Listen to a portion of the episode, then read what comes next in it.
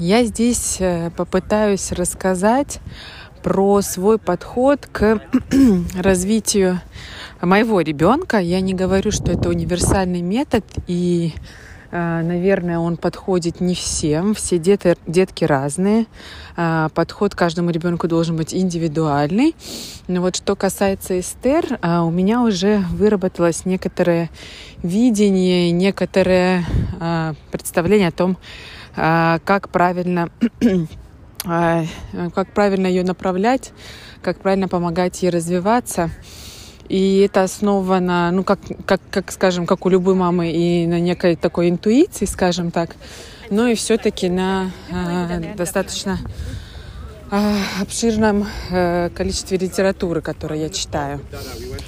Э, наверное, такой, сам, самый такой важный момент, что, э, ну, в целом про ее характер сказать, что она э, с очень э, твердым, с очень сильным характером, очень требовательная, но и она такая была с младенчества. Но она при этом очень разумная, развивается очень хорошо, она при этом очень разумная и э, веселая. Ее очень легко развеселить. Она хохотушка, она очень женственная, грациозная, э, такой как бы жизнерадостный ребенок, но с характером. И я считаю, что это хорошо. Очень важно этот характер э, ни в коем случае не подавить и не э, как бы чрезмерным воспитанием не, э, не, не стараться сгладить, скажем так. Надо ей помочь, наверное, справляться в некоторые моменты э, с этим характером. Вот я позже про это скажу. Но в целом это и для нее, и для родителей в будущем хорошо. Ребенок с сильным, пробивным, требовательным характером, это в перспективе успешный, успешный человек. Поэтому э, я в ее совершенно не, как бы скажем так, не ограничиваю. А, вообще, э, я считаю, что нужно идти за ребенком. То есть э, основная как бы задача это э, следовать за ней, э, следовать за ней очень, э, очень деликатно направляя. То есть, да, например, если она там, а, если у нас какой-то э, режим, и я знаю, что ей в это время нужно есть, в это время нужно спать, то, конечно, я там не дам ей э, кататься на качелях э, до, до, до посинения, а все-таки каким-то образом деликатно развлекая, отвлекая, Э, постараюсь сделать так, чтобы мы все-таки в свой режим попадали. Но в среднем сейчас, особенно такой же возраст, ей два с половиной года, она уже личность, у нее уже есть свои вкусы, свои какие-то пожелания, свои предпочтения. И эту личность нужно уважать. Опять-таки говорю, что, э, например, это все должно происходить Э, ну, как бы э, тоже, как сказать, если она любит спагетти, вот такой пример, если она любит спагетти, да, конечно, я должна уважать ее личность и спрашивать, что она хочет на обед и ужин, но э, если она будет хотеть на завтрак, обед и ужин спагетти, то, конечно, это нужно будет момент корректировать. Как мы его корректируем? Мы, например, говорим, что да, обязательно мама пойдет в магазин, и завтра тебе купят спагетти. Ну и так это как бы происходит у нас через день-два. Так, чтобы она свой спагетти, конечно, который она хочет, обязательно получала, но вот с какой-то как бы периодичностью не зашкаливающей. Вот, поэтому э, и не только спагетти, это все касается и выбора одежды, и, например, э, выбора э, э, того, чем заняться, Э, сейчас э, я все-таки придерживаюсь мнения, что не должно быть какое-то четкое расписание, что вот в 9 мы рисуем, в 10 мы танцуем, а следовать за ребенком. Игрушки находятся в зоне доступа, можно и про какие-то игрушки напоминать, а, но вот она сама может играть, выбирать, можно ей в этом немножко как бы помогать, э, чтобы э, игру делать более, скажем, с каждым разом э, более как бы глубокой, более интересной, более разнообразной, помогать ей новые какие-то находить, например, способы лепить из пластилина и, э, не знаю, э, собирать кубики, собирать пазлы и с куклами, и какие-то ролевые игры. Ролевые игры это сейчас очень в этом возрасте важно. Тоже нужно, например, э, если у нее коробка с медицинскими инструментами, э, все время э, что-то меняться и в один раз она, например, врач, вы пациент, в другой раз, например, зайчик пациент, э, она ассистент, э, вы, вы врач, ну и так далее. И все время как-то вносить некое такое, ну, какое-то разнообразие. Вообще ролевые игры, конечно, очень в этом возрасте важны и способствуют правильному развитию. Ну вот, так, если она вот, например, э, хочет чем-то заниматься, э, то пусть она этим занимается. Но вот, например, э, насчет прогулок тоже не очень, например, если она рвется на улицу, но мы знаем, что мы гуляем два раза в день, до сна и после сна, то нужно придумать какой-то правильный метод, как ее туда завлечь. Велосипед, скутер, неважно что – но э, всегда вот с ней, вот с Эстер, нужно всегда очень быть креативным. Есть детки, которые э, привыкают э, к чему-то одному, и им э, эта рутина и вот это вот что-то одно привычное э, приносит комфорт. Э, у Эстер, конечно, это тоже в некоторой степени присутствует. У нее должна быть рутина и должен быть режим. Это необходимо детям, чтобы чувствовать себя в безопасности.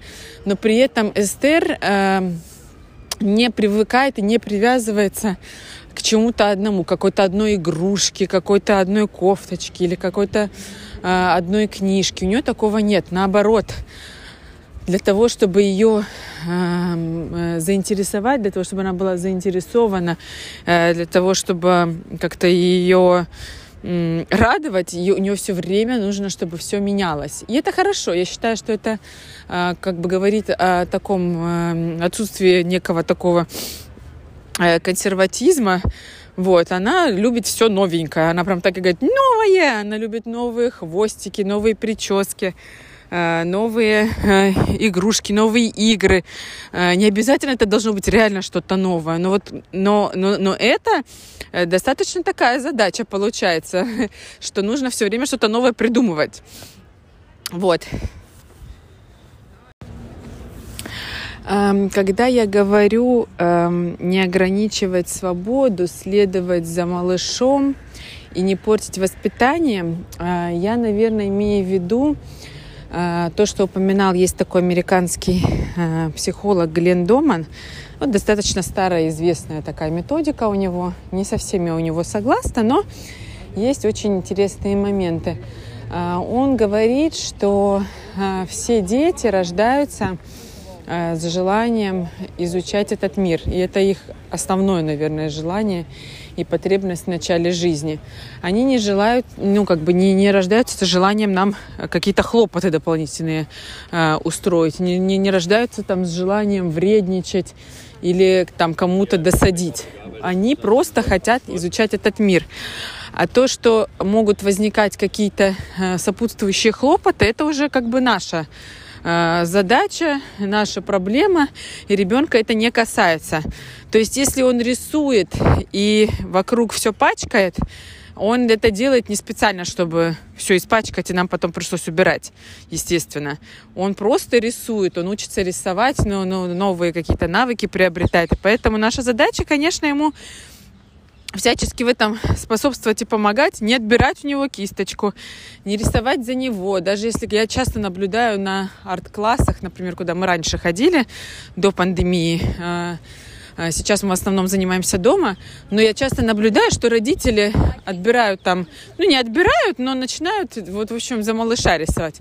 Малыш рисует криво, в криве в кость, все пачкает, роняет мимо, и в общем родители начинают лепить снеговика за него, э, там, не знаю, клеить снежинки за него, вот это вообще неинтересно. Ребенок все должен делать сам, если он просит о помощи. Вот, например, у Эстер в последнее время она говорит, ой, неправильно, не знаю, с чего у нее это появилось, но вот ей кажется, что она не очень красиво рисует. Я говорю, ты очень красиво рисуешь. Я начинаю хвалить. Тогда она уже чувствует себя увереннее и начинает рисовать. А у нее действительно отлично получается, потому что это уже тот возраст, когда появляется координация. Она рисует глазки в правильном месте, она там нос лепит в правильное место. А, просто ей, наверное, кажется, что мама говорит, она говорит, давай, мама. Тогда я ей предлагаю, давай сделаем вместе. И она весело соглашается, и мы там даже карандаш, бывает, берем вместе. И я стараюсь максимально как бы вот эту самостоятельность и в ней поддерживать. Самостоятельность и веру в себя, скажем так. Да, и возвращаясь э, вот э, к, тому, с чего я начала. Дети не рождаются, да, за желанием какие-то дополнительные хлопоты нам предоставить. Если они пачкаются, когда едят, это тоже не причина для того, чтобы их до трех лет или до пяти лет, как э, часто тоже бывает, кормить с ложки. Вовсе нет. Вообще, более того, это такой хороший показатель развития, то, как ребенок ест и управляется и с едой, и с приборами. И Эстер начала очень рано э, есть сама. Сейчас она ест э, практически э, всю ту же самую еду, которую едим мы. И мясо с косточки, и супы ложками, и рыбку разделывать себе ножом и вилкой. То есть нужно вот этому, нужно как бы максимально способствовать вот этой э, самостоятельности. Опять-таки деликатно, если ребенок, это вот было сказано тоже, есть такой прекрасный э, психолог советский, э, Юлия Гиппенрейтер, э, э, как же называется, такая достаточно тоненькая книжка, как общаться с ребенком, по-моему. Она очень базовая, я бы сказала, для э, для людей таких продвинутых. Достаточно много базовых вещей. Но есть вещи и очень э, полезные, есть мысли очень э, хорошие. Ну и вот одна из, из, из вещей, что да, что если ребенок просит о помощи, то надо эту помощь ему предоставить. Ну, наверное, тоже не то, чтобы его отодвинуть и сделать за него, а как-то вот максимально интегрировать, как-то это сделать вместе и самостоятельно. Вот. А потом, что касается использования слова «нельзя». А, мое мнение, что слово «нельзя» применимо только к вещам, которые а, и которые представляют опасность для здоровья и жизнедеятельности. То есть нельзя совать пальцы в розетку, нельзя а, класть руки на плиту, нельзя трогать горячий чайник, нельзя брать острые ножи. Вот это нельзя. Все остальное, там, не знаю, испачкаться малиной или залезть в лужу или запрыгнуть в грязь, это не нельзя. А, там выбегать на дорогу нельзя, да. А, вот опять-таки, а вот такие вещи, которые опять-таки это или для нас дополнительные хлопоты, или, или, например, вот ребенок хочет залезть на стол.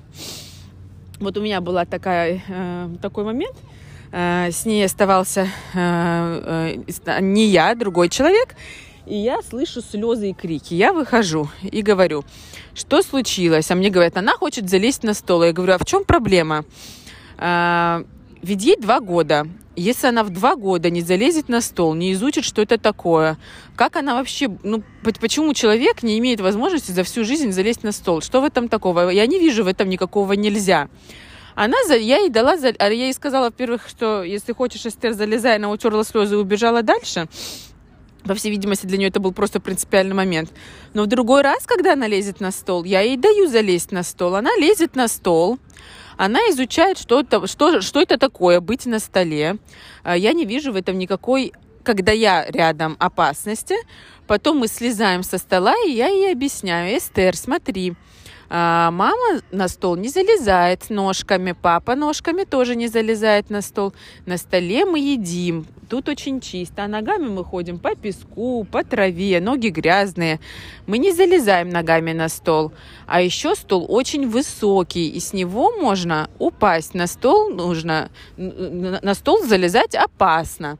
То есть это не нельзя, это все-таки такие вещи, которые ребенок сам понимает. Она вот несколько раз залезла, и ей уже не интересно. Но ребенок изучает мир, и не нужно ему мешать его изучать. То есть не нужно ему, нужно ему, нужно ему мешать себя покалечить, но не нужно ему мешать этот мир изучать. А когда ребенок устраивает истерики, у меня опять-таки вот, ну, подходы могут быть разные.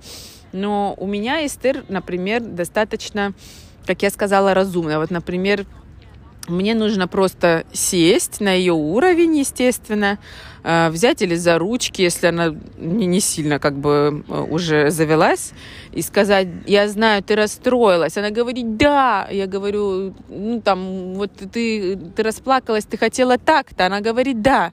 То есть сначала нужно повторить несколько фраз, которыми она присоединится, и дать ей понять, что, что ты понимаешь, какие она испытывает ощущения и чувства, и от чего она расстроилась и сказать, да, я понимаю, успокоить ее. И вот когда она перестает уже плакать, тогда уже объяснить. Вот, например, она недавно хотела пить много-много лекарства. Вот ей почему-то нравится, она любит такие необычные вкусы. И вот было какой-то гомеопатический сироп с таким вот, как эвкалиптом, таким очень терпким вкусом. И ей нравилось, она хотела много пить. И она прям вот э, очень возмущалась, что хотела много-много.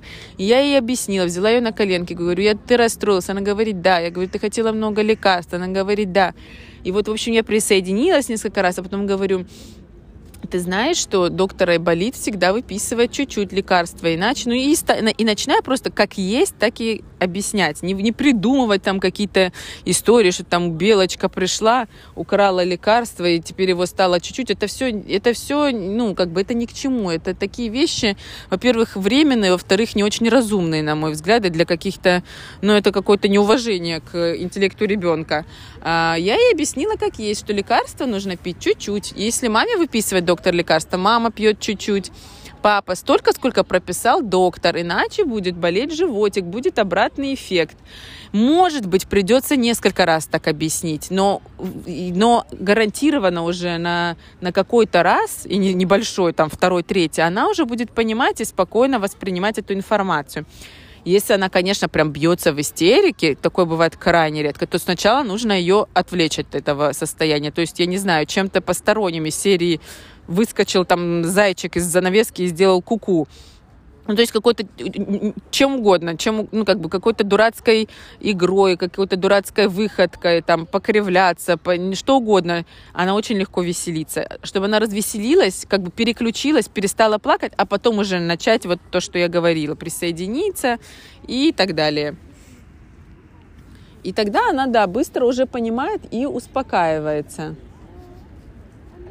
И что касается еще слова нельзя, что, ну, не, скажем, не слова нельзя. Так вот, слово нельзя на самом деле в обиходе используется даже не каждый день. Оно крайне редко используется. А, но есть какие-то правила, какие-то правила, которые мы не нарушаем. Вот, например, на велосипеде мы ездим только в шлеме. Мы знаем, что она не любит одевать шлем, но на велосипеде без шлема э, кататься опасно. Поэтому у нас правило, и исключение мы из него не делаем, потому что если мы делаем исключение, то это уже получается не правило. А, но это и опять-таки не нельзя, это просто такое правило. А, и, например, если она бросает книгу на пол или что-то, это тоже не нельзя. Не, не надо говорить нельзя. И, и, и даже, э, может быть, лучше говорить в каком-то обобщенном э, формате, не что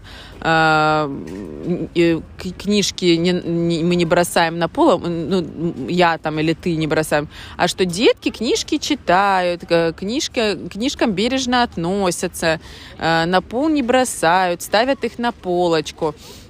Но опять-таки, вот без, без какого-то стресса и нажима, потому что это тот возраст, когда они все пробуют, смотрят, и они, в принципе, слышат и понимают. Главное не, э, не, пере, не пережимать.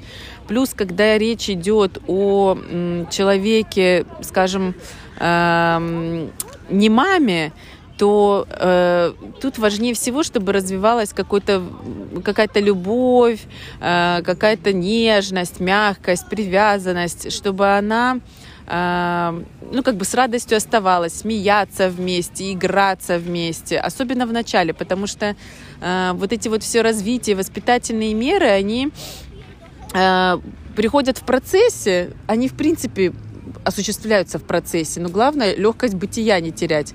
Для того, чтобы ребенку было с этим человеком э, комфортно оставаться. Она очень привязанная к маме, и э, для того, чтобы вот э, и мне, и ей было комфортно, я все-таки предпочитаю, чтобы э, няни, воспитатели, ну и окружение ее, они больше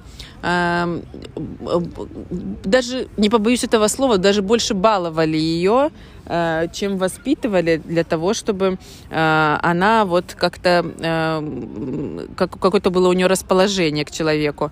Причем это баловство, это просто название баловство. На самом деле, если вот все как бы, ну, как бы общаться вот по, по, по, по, по, по примеру того, как я описала, то это на самом деле выглядит как игра, а по большому счету это и есть развитие ребенка в этом возрасте. Эм, э, здесь я постараюсь так коротко рассказать, как эм, себя вести при эм, ребенке, скажем так.